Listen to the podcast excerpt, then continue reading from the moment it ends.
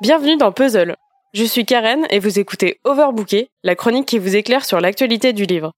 Alors que je racontais mon week-end à Angoulême, mon ami Michel, qui a suivi l'événement de loin, s'interrogea. Mais les fauves du festival, c'est des vrais tigres? Connaissant l'amour que mon ami porte aux animaux, je me devais de rétablir la vérité. Depuis ses débuts en 74, le festival d'Angoulême décerne des prix à des auteurs, des autrices ou des œuvres dessinées. Ils se sont appelés Alfred, puis Alphart en hommage à Tintin, et en 2007, le dessinateur Lewis Trondheim crée une nouvelle mascotte, le fauve, qui s'est imposé de la même manière qu'un gros chat qui viendrait s'asseoir sur un clavier.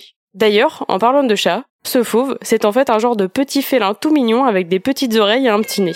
Rassuré par cette information, Michel voulut en savoir plus sur cette édition du festival. Angoulême, c'est pas juste des stands de livres et des dédicaces, c'est un vrai festival. Bon, c'est pas Coachella, il y a pas RG en hologramme, mais il y a des expos, des concerts dessinés, des ateliers, des conférences, des rencontres. Cette année, il y a aussi eu une manif, parce que c'est la merde depuis plusieurs années pour les auteurs et autrices de BD. Alors que le marché se porte très bien, la profession est toujours aussi précaire. Plus de la moitié des auteurs et autrices vivent sous le SMIC, un tiers sous le seuil de pauvreté.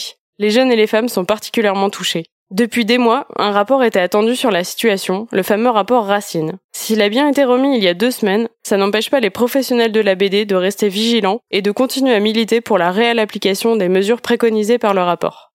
Fabien Vellman et Gwen de Bonneval, les auteurs du dernier Atlas, ont déclaré pendant la remise des prix Tant que les choses ne changeront pas, nous n'irons plus à Angoulême. Derrière eux, des dizaines d'autrices et auteurs se sont masqués le visage d'une feuille blanche. J'espère donc vivement que la situation va s'améliorer ce serait quand même la moindre des choses que les autrices et auteurs soient payés correctement, et ce serait aussi très chouette qu'ils soient là pour partager avec leur lectorat leur amour de la BD. Après cette parenthèse nécessaire, revenons à nos moutons, ou plutôt à nos chatons. Comme je le disais au début, chaque année, le festival récompense plusieurs œuvres et personnalités. Le plus attendu, c'est le Fauve d'Or, autrement dit le prix du meilleur album.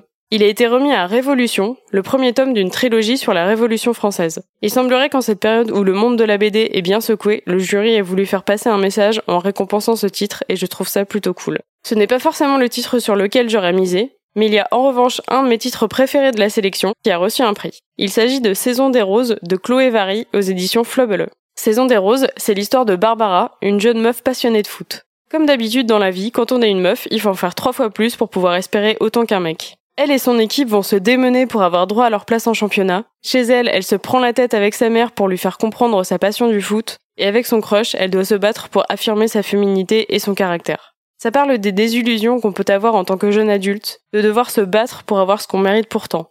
C'est exaltant et révoltant. En tant que féministe, j'ai bien ressenti la rage de Barbara et de son équipe, qui sont les meilleures du club mais qui ne sont pas reconnues comme telles parce qu'elles restent l'équipe féminine.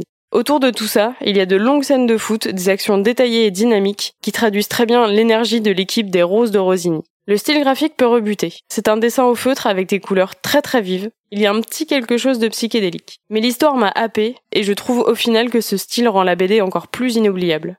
Et enfin, j'ai aimé voir des femmes dessinées qui semblent fortes, en mouvement, pleines de caractère. En parlant de femmes de caractère, Chloé Vary, l'autrice et dessinatrice, avait auparavant publié Conduite interdite, une autre chouette BD sur l'interdiction de conduire pour les femmes en Arabie Saoudite. Et pour finir sur une dernière recommandation, Saison des Roses a été édité comme je l'ai dit par la maison d'édition Flubble, qui mérite déjà d'être citée pour son nom rigolo, mais aussi parce qu'elle publie plein d'autres BD de qualité et des flipbooks. Les flipbooks, ce sont ces petits livres à feuilleter rapidement pour voir une animation grâce à une suite de dessins. Les leurs sont recto verso et les deux histoires se répondent ou se font écho. Je vous recommande par exemple Grosse nouille petite saucisse ou Pendant les dents mou dans les genoux. Vous pouvez les commander sur le site internet de la maison ou dans n'importe quelle librairie. Sur ce, je vous laisse. Michel et moi, il faut qu'on aille nourrir le chat. Je vous donne rendez-vous la semaine prochaine pour une nouvelle chronique.